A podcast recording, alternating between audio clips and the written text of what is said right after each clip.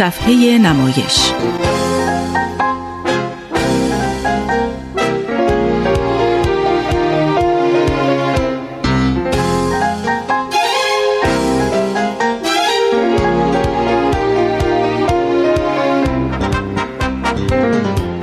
درود بر شما همراهان عزیز.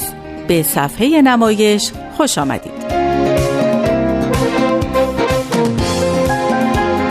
این هفته هم یکی دیگر از نمایش نام نویسان پیشگام ایرانی رو به شما معرفی می کنم.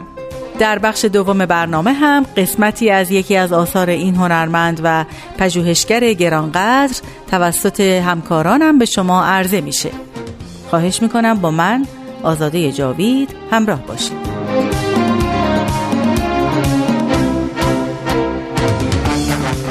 استاد زبیه بهروز در 26 تیر ماه 1269 خورشیدی چشم به جهان گشود.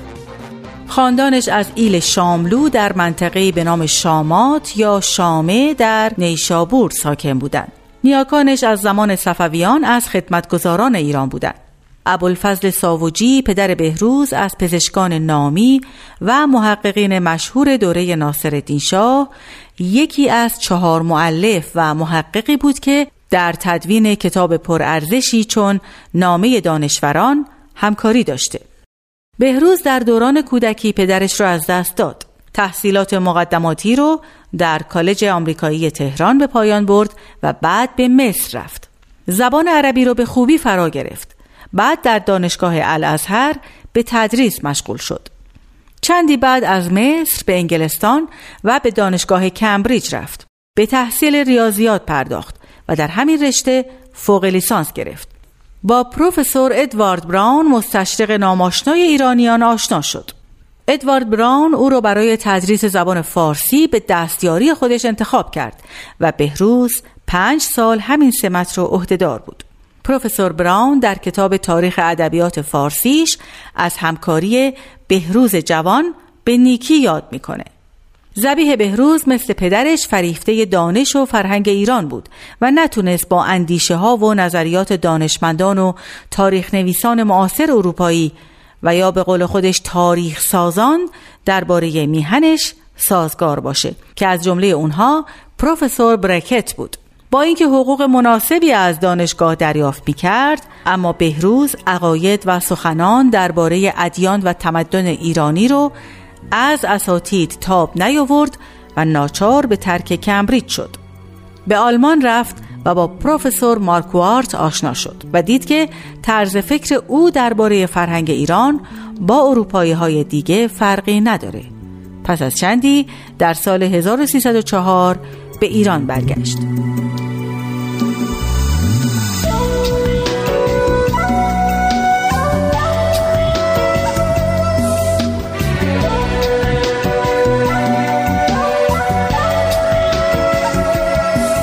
بهروز تا سال 1310 در وزارت معارف و مالیه کار می کرد تا اینکه تدریس ریاضیات در دانشکده هواپیمایی به او واگذار شد. ضمنا در مدرسه عالی تجارت و دارالفنون هم تدریس می کرد.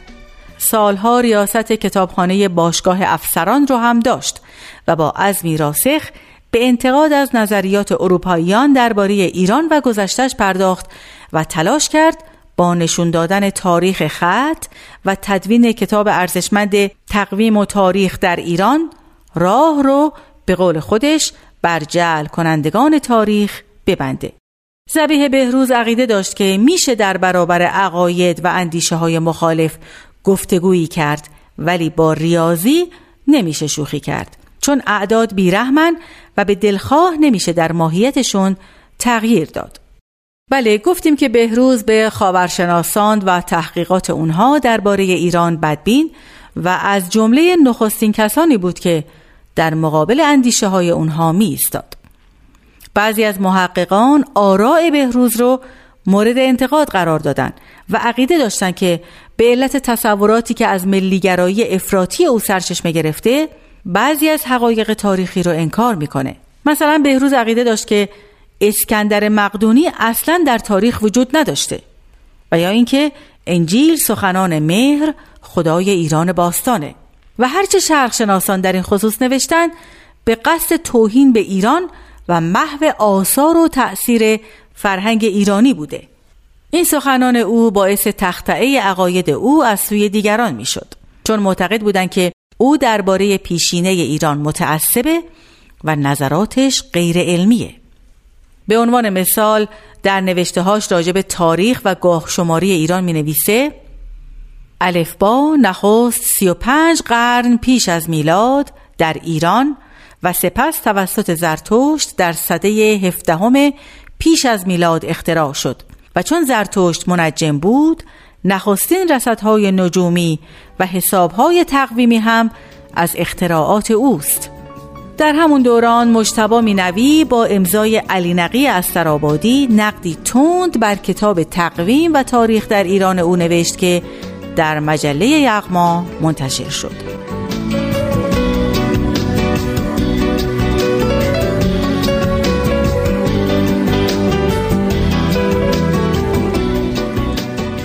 دوستان عزیز بخش اول سرگذشت زبیه بهروز رو شنیدید.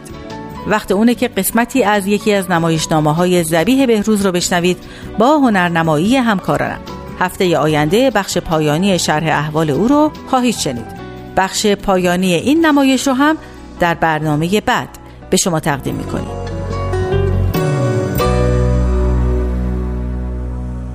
امیدوارم موفق بشید تا آثار زبیه بهروز رو مطالعه کنید.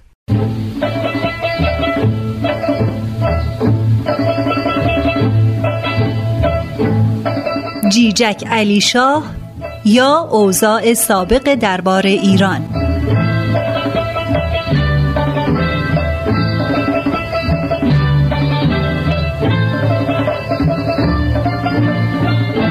نوشته زبیه بهروز.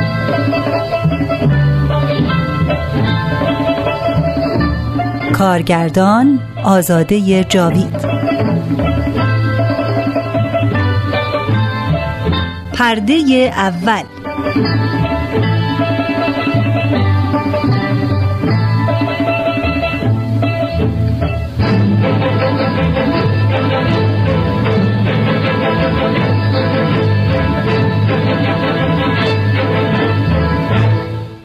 یکی از تالارهای دربار.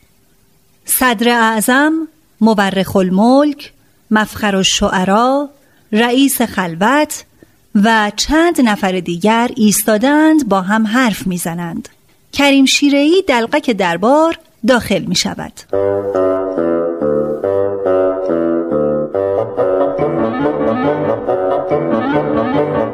جناب صدری اعظم آقایون وزرا آقایون عمرا سلام علیکم. علیکم السلام حاجی کریم احوال چطوره؟ به شما چه صدری اعظم میگه فضولی؟ آه از دست این کریم آبرو برای آدم نمی‌گذارد. آه میگه تو آبرو من داشتی؟ ببین از این وزیری دوام یاد بگیری. چه معدم وایستده است لام تا کام حرف نمی‌زنه. مرتی که باز امروز اومدی اینجا. اگر با من حرف بزنی پدرت را میسوزنم بیا من دیگه حرف نزن خفشو. نگاش کن.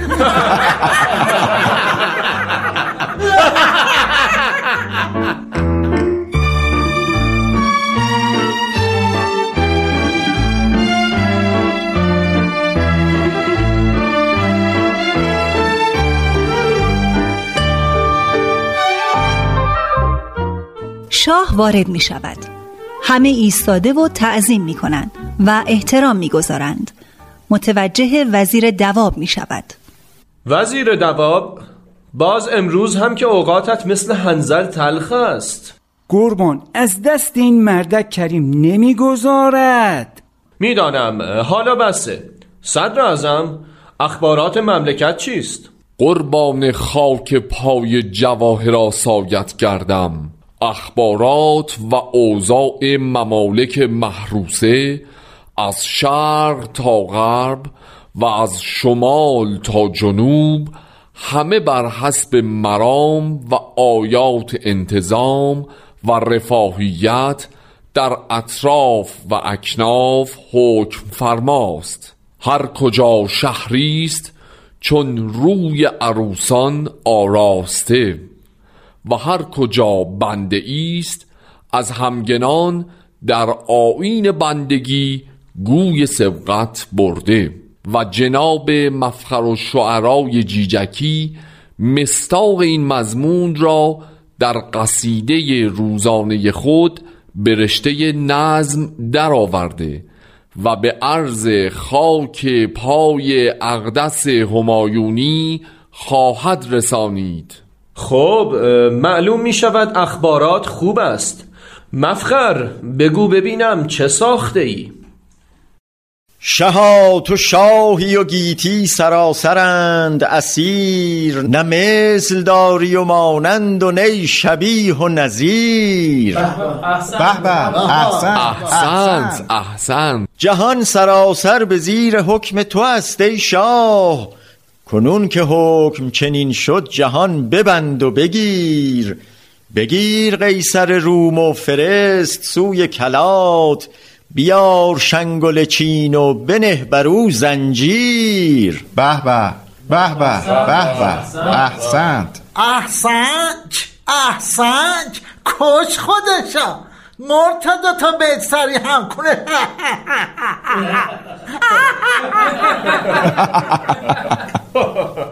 شاه و حاضرین میخندند. مفخر و شعرا سینه صاف می کند و با کمی دست باچگی ادامه می دهد شها تو شاهی و اینها همه وزیر تو اند تو همچو مایه و اینها همه خمیر فتیر احسنت احسنت احسنت احسنت. مرحبا. تویی که چوبه تیرت بشد ز پای فلک تویی که تیغ تو برید ابر را چو پنیر. احسنت. احسنت. احسنت. به به. مکرر مکرر. به. به جمیع فنون عروض و بدی استعاره کنایه تشبیه. تجنیز همه در این یک بیت جمعند به به به به در واقع ایجاد کلام کرده اب پنیر تیغ به به به این مرتی که تمام نمی کند آقای وزیر مجلسی شده؟ می‌خوای بگم مشت مالت بدن حالت جویا؟ وزیر دواب می‌خواهد حمله بکند به کریم شیرهی که شاه متوجه می شود وزیر دواب ساکت نمیشی؟ مفخر بگو. آخر گربان ساکت؟ که بود جستز شاهان روزگار که داشت به هر دهیز اروپا چهار فوج سفیر. کی است جیجکیان خود که مدحتت گوید؟ کتاب وصف تو را وصف کی کند تفسیر؟ احسنت. احسنت. بارک الله به به آقای مفخر احسنت. خیر الکلام به به. گربانت کردم خفه شو حالا. رئیس خلوت. بله قربان. یک تاق شال و صد تومن بده به مفخر. امر امر همایونی است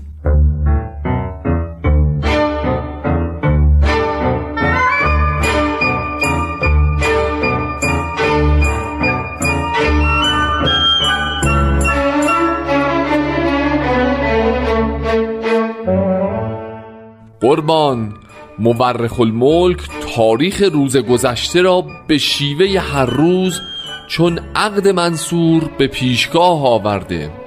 خب مورخ الملک بخوان ببینم. بامدادان که خدنگ زرین خورشید از کمان کران خاور به سوی گنبد نیلی رنگ پرتاب شد و خسرو رخشنده چهارمین چرخ برین با سمند بادپا و کمند پرتو دیو تاریکی را به بند کشید. پادشاه جمجاه اسلام پناه لب از لب شیرین نگار و دست از زیر توده زلف پرچین دلدار برداشته و بر حسب فرمان مطاع اقتسلو به سوی گرمابه شتافتند و در آن جایگاه دلپسند که آب گرمش از چشمه حیوان گوی پیشی بردی و عطر گلابش رونق گلستان نمرود در هم شکستی دلاکان شوخ شیرین رفتار و رگمالان چابک دست ارغوانی ازار دست بالا کرده با آب و گلاب چنانچه شیوه و آداب خسروان است از سر تا پا وجود زیجود همایونی را بشستند. آقای وزیر دواب شما می‌دونین گرما به چی چیست خوردن یس پوشیدن یس قربان. ببر نفست رو. مردک دست بردار. پشیمان میشی یا؟ شاه و دیگران لبخند می‌زنند و زیر چشم نگاه می‌کنند. آقای وزیر دواب قبله عالم امر دادن. دیگه جسارت نمی‌کنم. معذرت می‌خوام. قربان.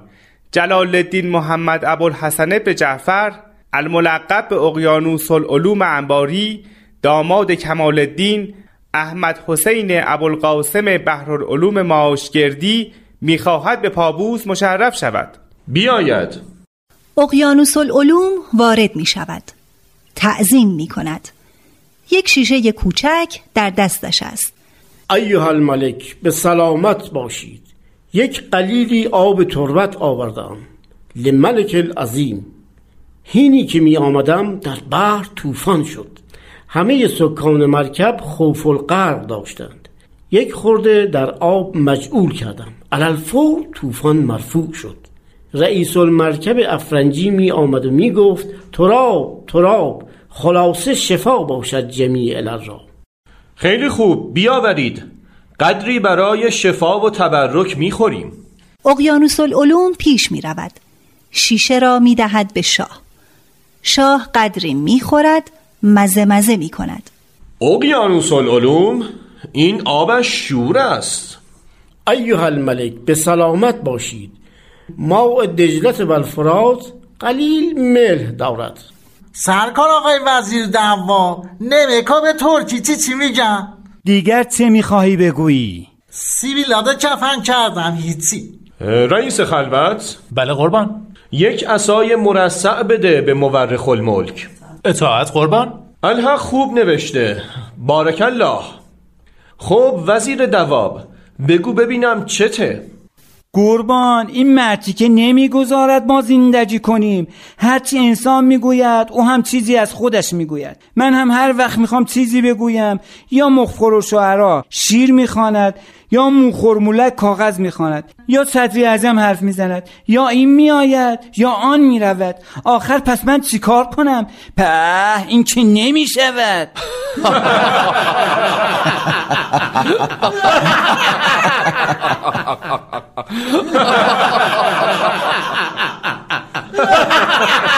این که از صبح تا حالا گورگور کردی عرضت همین بود.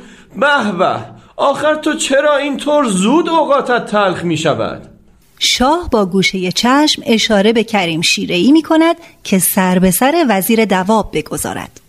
قربان این مردک حیا ندارد آبرو ندارد امر بدهید با من ابدا حرف نزند.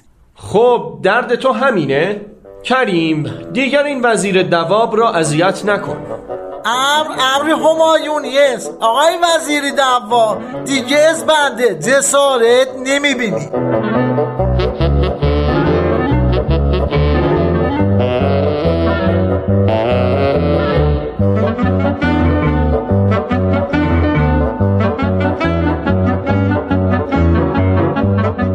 مورخ الملک بخوان.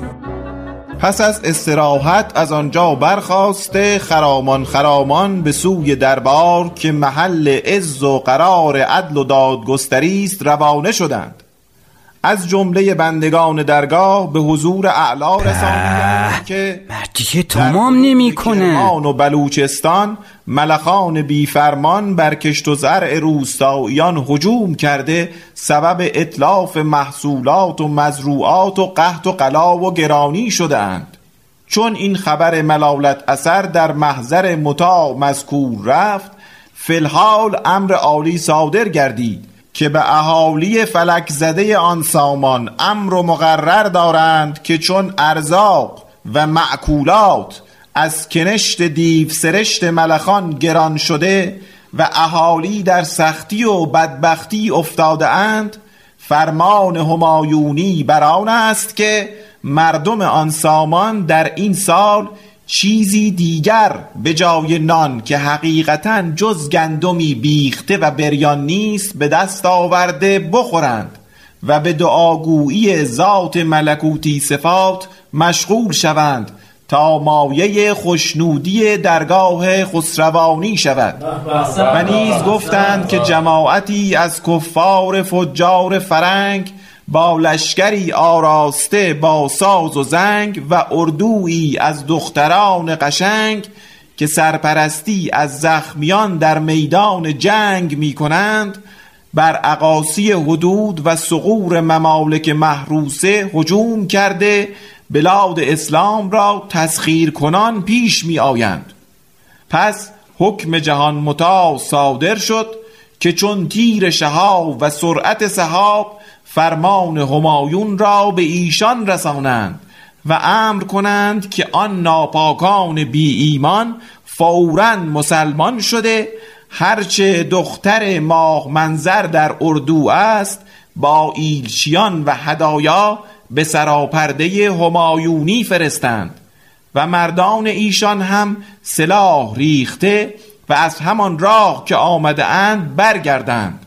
و الا نائره غضب همایونی شعله شده به رعایای این خاندان حکم خواهد شد که ایشان را به حال خود گذاشته تا اینکه خسته و درمانده شده با چشمی گریان و دلی بریان به خانمان ویران خود که منبع کفر و شرک و معدن قهر و غضب خداوندی است برگردند. خدا بدور. آتیکی دوابم کور.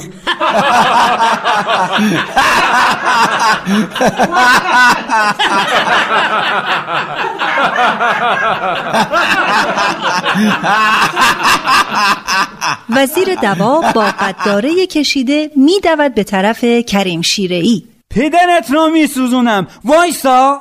کریم ای میدود به طرف پشت صندلی شاه. قربون پناه آوردم. پیش خدمت ها سر راه وزیر دواب را می‌گیرند و مانع از حمله او به کریم ای می شوند.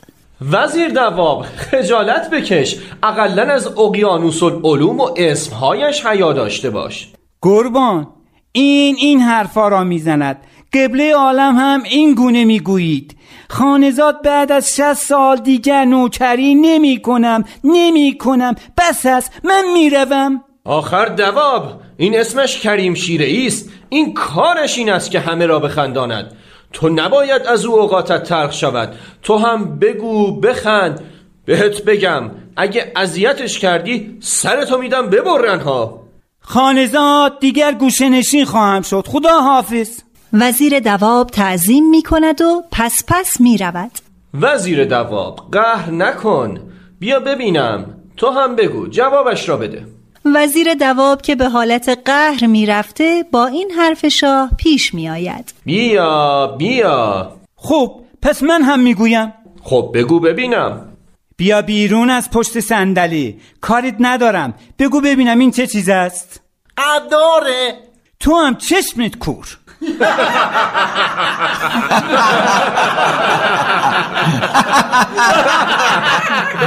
آباد کردی. مردک این هم شد قافیه؟ به به این چیه قداره؟ تو هم چشمت کور. په قربان شما بدادت کردید مردم را. این چه کاری شد؟ هرچه او می‌گوید همه به من میخندید. خدا حافظ. وزیر دواب بیا یک قافیه دیگر هم بگو بعد برو. خدا حافظ. آقای وزیر دواب. اعلی حضرت همایونی ارواح و نافدا فرمودند بیایید. ولش کن بره. برو گم شو دیگر اینجا نیا. صدر ازم بگو همه بیایند سر نهار